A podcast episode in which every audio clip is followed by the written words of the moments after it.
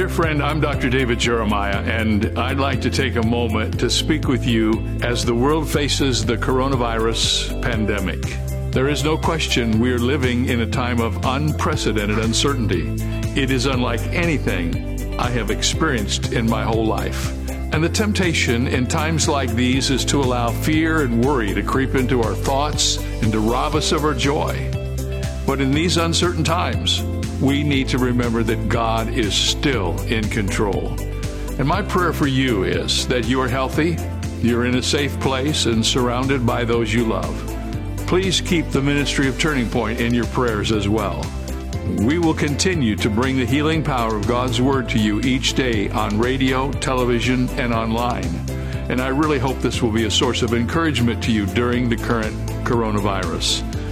So be safe, be in the Word, and be in prayer.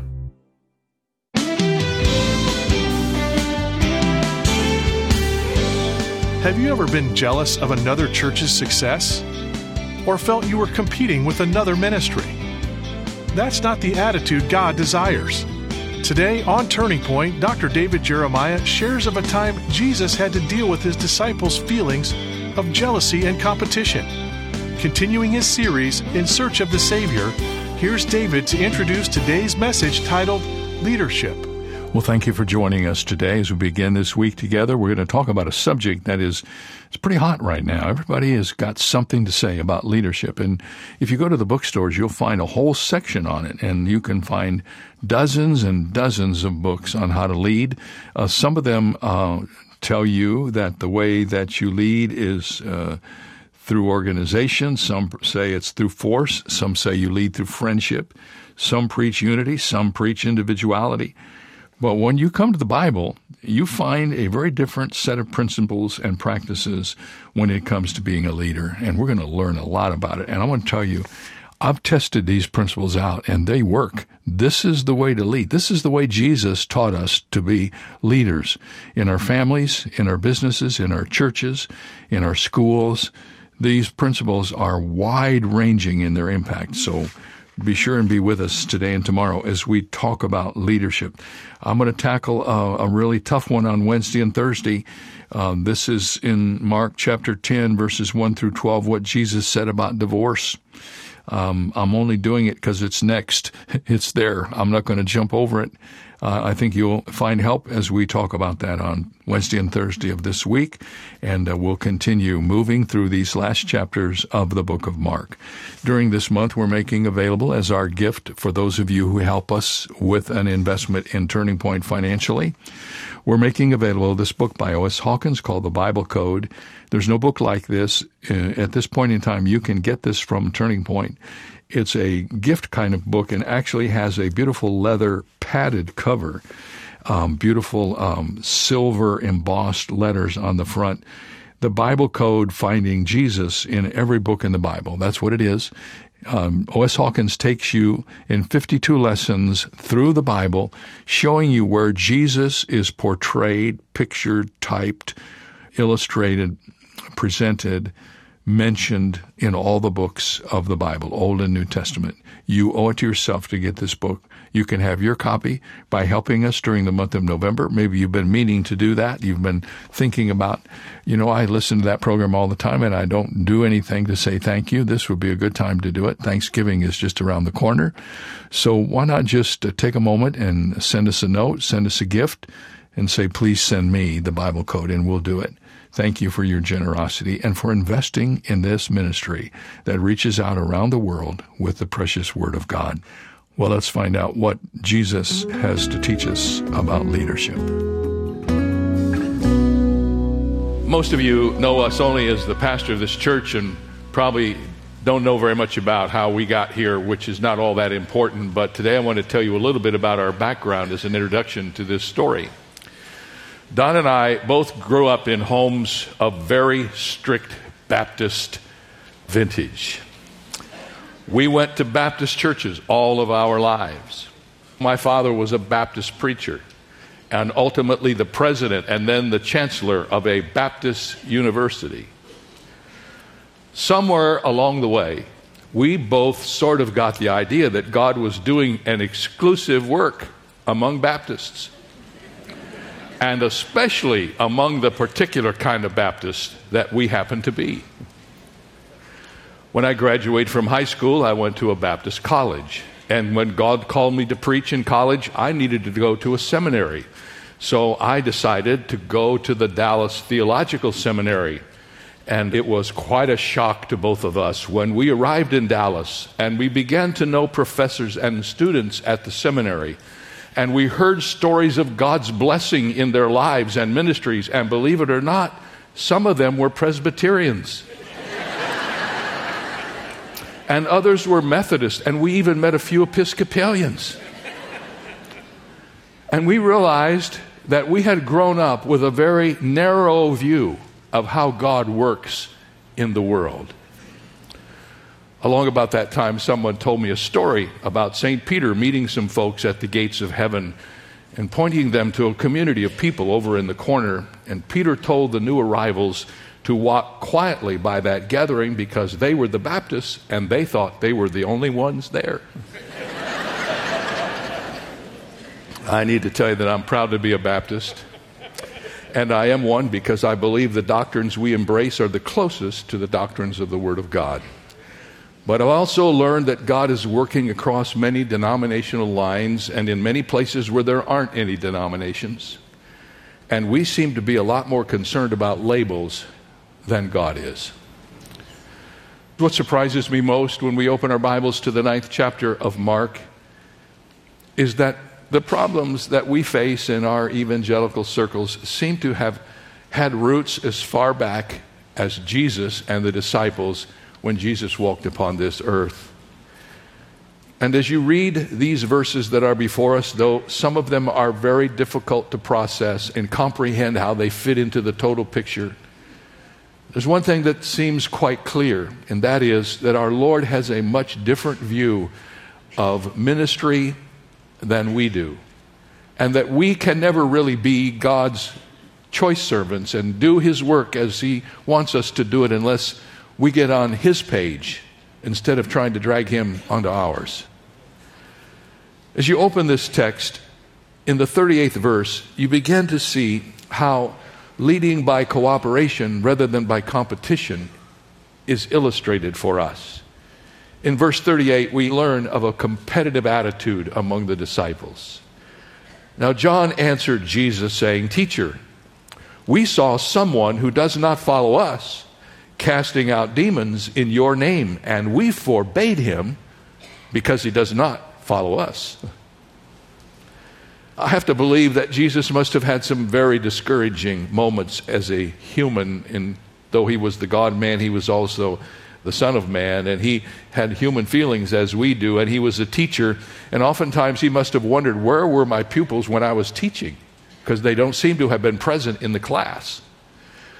And it seems as if every time he teaches an important lesson, one of his disciples immediately violates the principle he has just taught. Such is the case in the paragraph from Mark chapter 9. As you will remember, Jesus has just verbally and visually taught his disciples that true greatness is found in serving those who are thought to be insignificant. In our last study, we saw Jesus hold a child up in his hands and say to his disciples who had been arguing with themselves over which one of them was the greatest Jesus said in Mark 9:37, "Whoever receives one of these little children in my name receives me, and whoever receives me receives not me, but him who sent me." His message could not have been clearer. How could anyone not understand our Lord's sermon? But where was John when the Lord preached this sermon? Was he not in the room? Was he not listening? It seems as if the words are hardly out of Jesus' mouth when John begins to tell Jesus about this man who has been casting out demons, but had not been doing it the way that he and the other disciples had been doing it, and therefore the disciples had told him to stop. John was so concerned about those who were following them that he forgot to figure out what it means to follow him. And the disciples were not setting any records, if you'll remember, in exorcisms. In the last paragraph or so of the eighth chapter, we learned that the disciples had tried to cast out a demon and they couldn't do it. While Jesus and James and John and Peter were up on the Mount of Transfiguration, the other nine disciples got into an argument at the foot of the mountain with the man who brought his demon possessed son to have the demon cast out, and he didn't get anything for it because the disciples couldn't pull it off. And Jesus had to explain to them that they couldn't do it because they weren't prayerful. He said, This kind doesn't come out except through prayer and fasting. And so here are the disciples who have not been able to cast out a demon, critical of a man who has been casting out demons only by another method than the one they have used. They are not only upset that this man is casting out demons, they're primarily upset because he's doing a better job of it than they have been doing. It is interesting that as you read the Bible and you become sensitive to an issue like this, all of a sudden other stories begin to come to the top in your memory bank. You know, there's at least three other places where this sort of thing happened. Let me just review them for you. In the Old Testament, on one occasion, Joshua discovered two people, Eldad and Medad, who were prophesying. In other words, they were preaching. And Joshua called Moses and said, Moses, you need to stop them from doing that. They're preaching. Stop them from preaching. John the Baptist's disciples reacted in a similar fashion when they observed Jesus becoming more popular than John was. And in John 3:26, they came to John and they said to him, "Rabbi, he who was with you beyond the Jordan, to whom you have testified, behold, he is baptizing, and everyone's coming to him. In other words, John, if you don't hurry up and do something, you're going to lose your crowd. Jesus is stealing your crowd. And when Paul was in prison in Rome, and they came to him and told him that some of his contemporaries were taking advantage of his imprisonment to advance their own careers. We read about it in Philippians 1:15. Some indeed preach Christ even from envy and strife. How often this is the scenario in your day and in mine? If we see God at work in someone else and it happens to be someone who's more successful than we are, we are prone to become jealous and critical of that person. I remember reading something about jealousy that helps me understand how it works. The little thing was called jealousy runs in circles.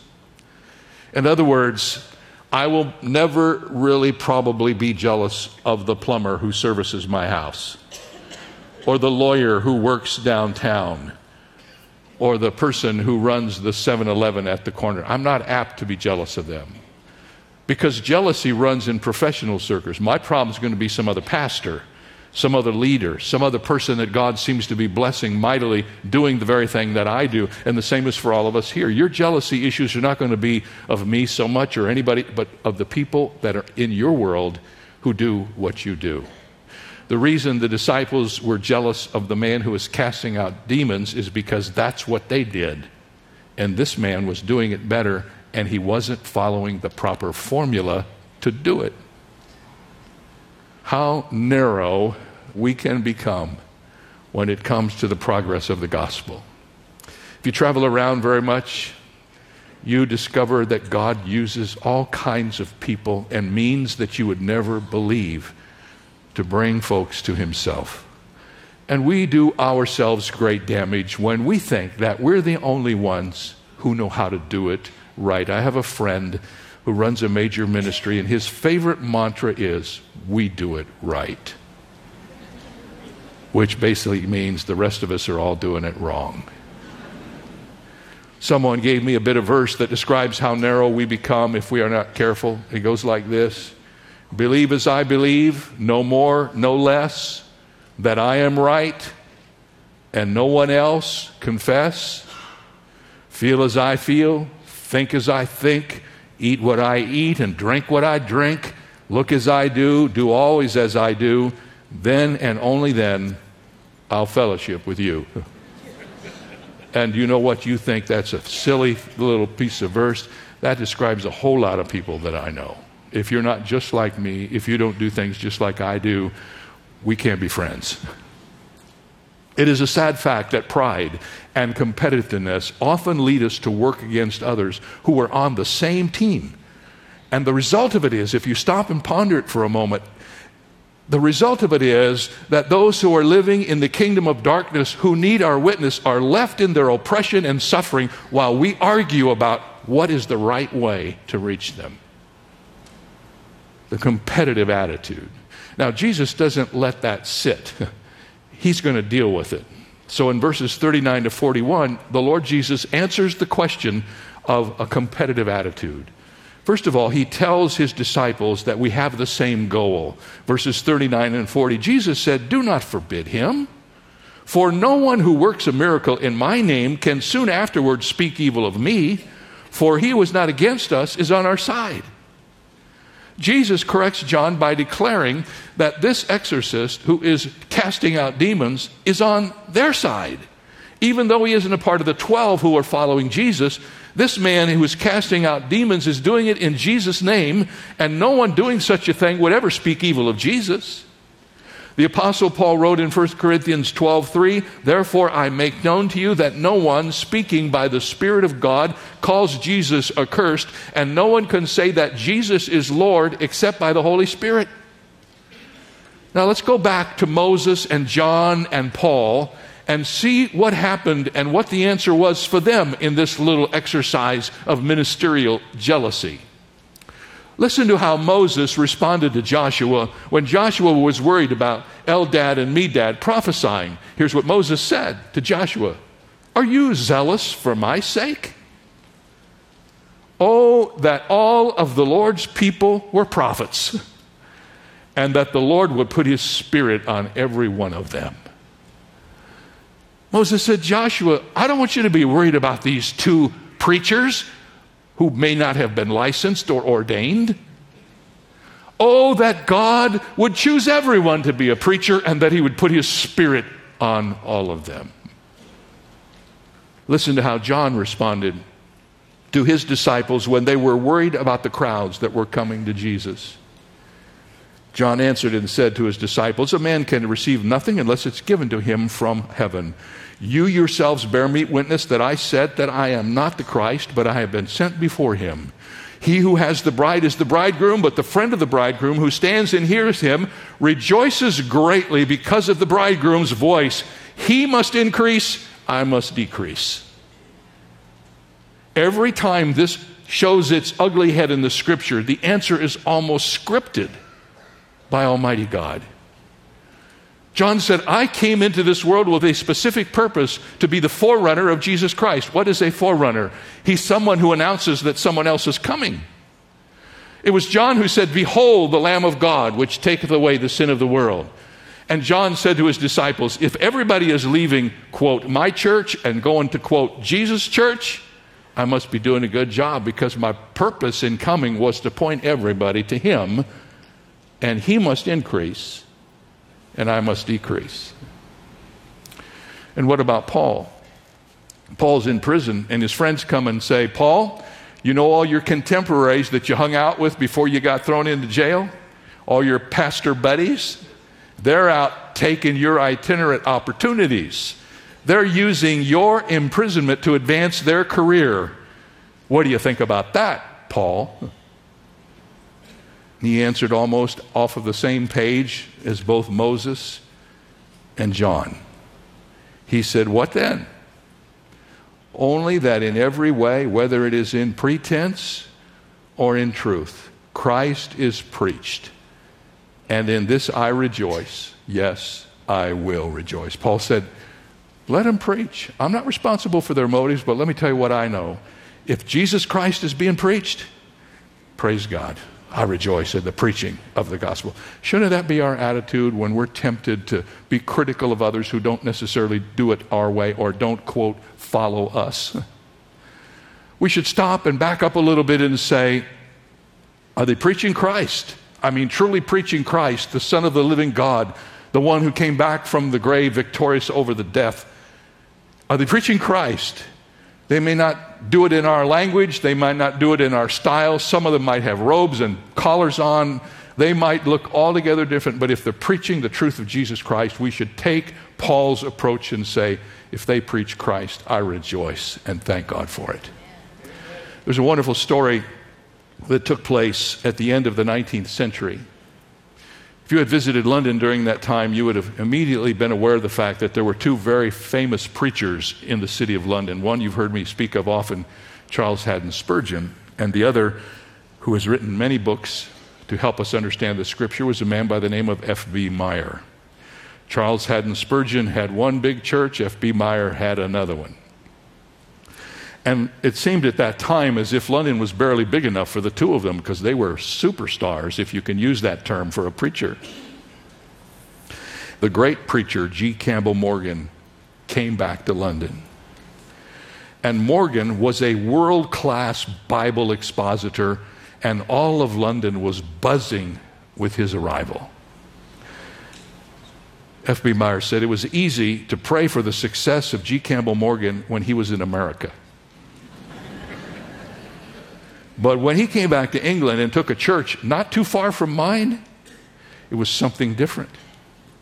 He said, The old Adam in me was inclined to jealousy, but I determined to do right. So he said, I began to pray for his success. Actually, I prayed day and night for the success of G. Campbell Morgan. Even as I was worrying about losing members from my church to his church, I was praying for his success. He later explained in one of his books, F.B. Meyer said, My church gave a reception for G. Campbell Morgan, and I told them at the reception that if I hadn't had to preach on Sunday evenings, I'd go to his church and hear him preach. Here's what happened he began to pray every day for G. Campbell Morgan.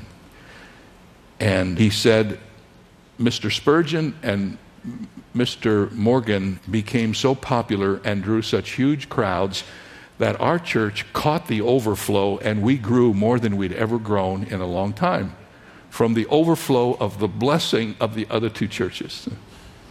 Wow. I just want to go back and remind you that we have the same goal. We're trying to reach this lost world for Christ, and as everything around us seems to be crumbling, and as all of the things that used to separate us seem to be so insignificant and foolish. If we're going to make an impact on this world for Jesus Christ, we got to quit playing the silly games we've been playing for so long. And remember that if we're on the same team, we should fight in the same way, work with one another, and try to make a difference in the world where we've been called to make a difference. We have the same goal. But notice, Jesus added one more thing. We have the same God. In verse 41, he says, For whoever gives you a cup of water to drink in my name, because you belong to Christ, assuredly I say to you, he will by no means lose his reward. Here's the question Does he belong to Christ? If he belongs to Christ, I don't mean he just by word belongs to Christ, but genuinely belongs to Christ, is a follower, a disciple of Jesus Christ. That's the core that you need to care about. Does he belong to Christ? These words, if kept before us, will deliver us from a party spirit and from petty bickerings and from jealousy in Christian service. Does he belong to Christ? Romans 14, 7 and 9 says, For none of us lives to himself, and no one dies to himself. For if we live, we live to the Lord, and if we die, we die to the Lord. Therefore, whether we live or die, we are the Lord's. For to this end Christ died and rose and lives again, that he might be Lord of both the dead and the living. We serve the same God. Let us not forget that. So, the first part of Jesus' instruction that day was to his disciples, and I want to just pause for a moment and remind you that here in this section of the book of Mark, we actually see Jesus Christ doing a little leadership training for his disciples. He knows that one of these days he's going to be out of the picture and the whole thing will rest on them. And I believe that some of these lessons, which are so very to the soul, were lessons meant to help the disciples after Jesus had gone back to heaven. For we know for a fact from the scripture that when Jesus went back to heaven, the Spirit of God brought back to their minds many things that they had learned from Jesus while he was on this earth. Hmm. Well, we're in the midst of a discussion on leadership from the lips of Jesus, and we're going to finish that up tomorrow. I already mentioned to you that on Wednesday and Thursday we're going to tackle the subject of divorce, and then on Friday, the two rich young rulers, part one. We are moving through the last chapters in the book of Mark during the month of November. And of course, as you know, we have Thanksgiving coming up, so we're going to take some time to celebrate Thanksgiving with everyone. And uh, I hope you're doing well. Uh, I know these have been some tough times. People have told me recently that they hope nobody ever mentions the year 2020 to them again the rest of their life because it's been so hard. But it will also be true when we look back that we we remember that God taught us some things during these days. Uh, I remember thinking that um, when I went through cancer, that what I learned most of all was that God was enough. And He's been enough for these times, even though we've been frustrated and stressed out and all the rest. We know that without God, we'd be in real trouble. Thank you, God, for your leadership in our lives. Have a great day, whatever you do. Join us tomorrow here on Turning Point.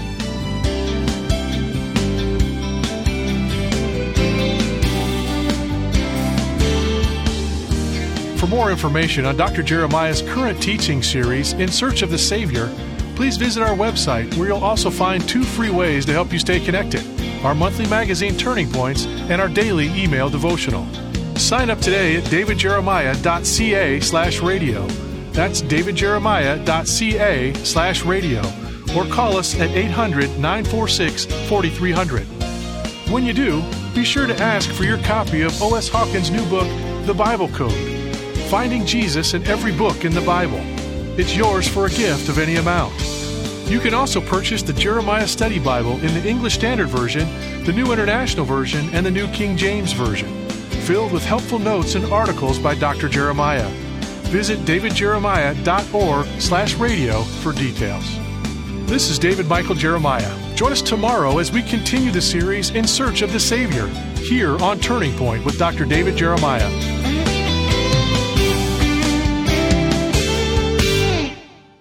It's time to move beyond the regrets of yesterday and the problems of today and instead discover that your best days are ahead. Don't miss David Jeremiah's It's Time to Move Forward online special. Dr. Jeremiah is joined by Sheila Walsh, Levi Lusko, and Anthony Evans as they share a message of hope for today. Hope to see the future with great expectation, to stand firm in the promises of God, and to move forward no matter your circumstances. Available to watch right now at davidjeremiah.org. Take the young ones in your life on an unforgettable journey that will get them excited about the Word of God with Airship Genesis Legendary Bible Adventures from Turning Point. Tune in to our monthly audio adventures and join the Genesis Exploration Squad as they travel back in time to experience the stories of the Bible firsthand and discover life changing lessons. Also available is the Airship Genesis Kids Study Bible packed with the biblical content specifically written for kids from trusted Bible teacher Dr. David Jeremiah. You can also download our Airship Genesis mobile game on your favorite smart device and play as your favorite characters in this puzzle adventure game as the squad experiences the life of Jesus firsthand. Just go to your App Store and type the keywords Airship Genesis. For more details or to order a copy of the Airship Genesis Kids Study Bible, visit our website at airshipgenesis.com/bible. That's airshipgenesis.com slash Bible.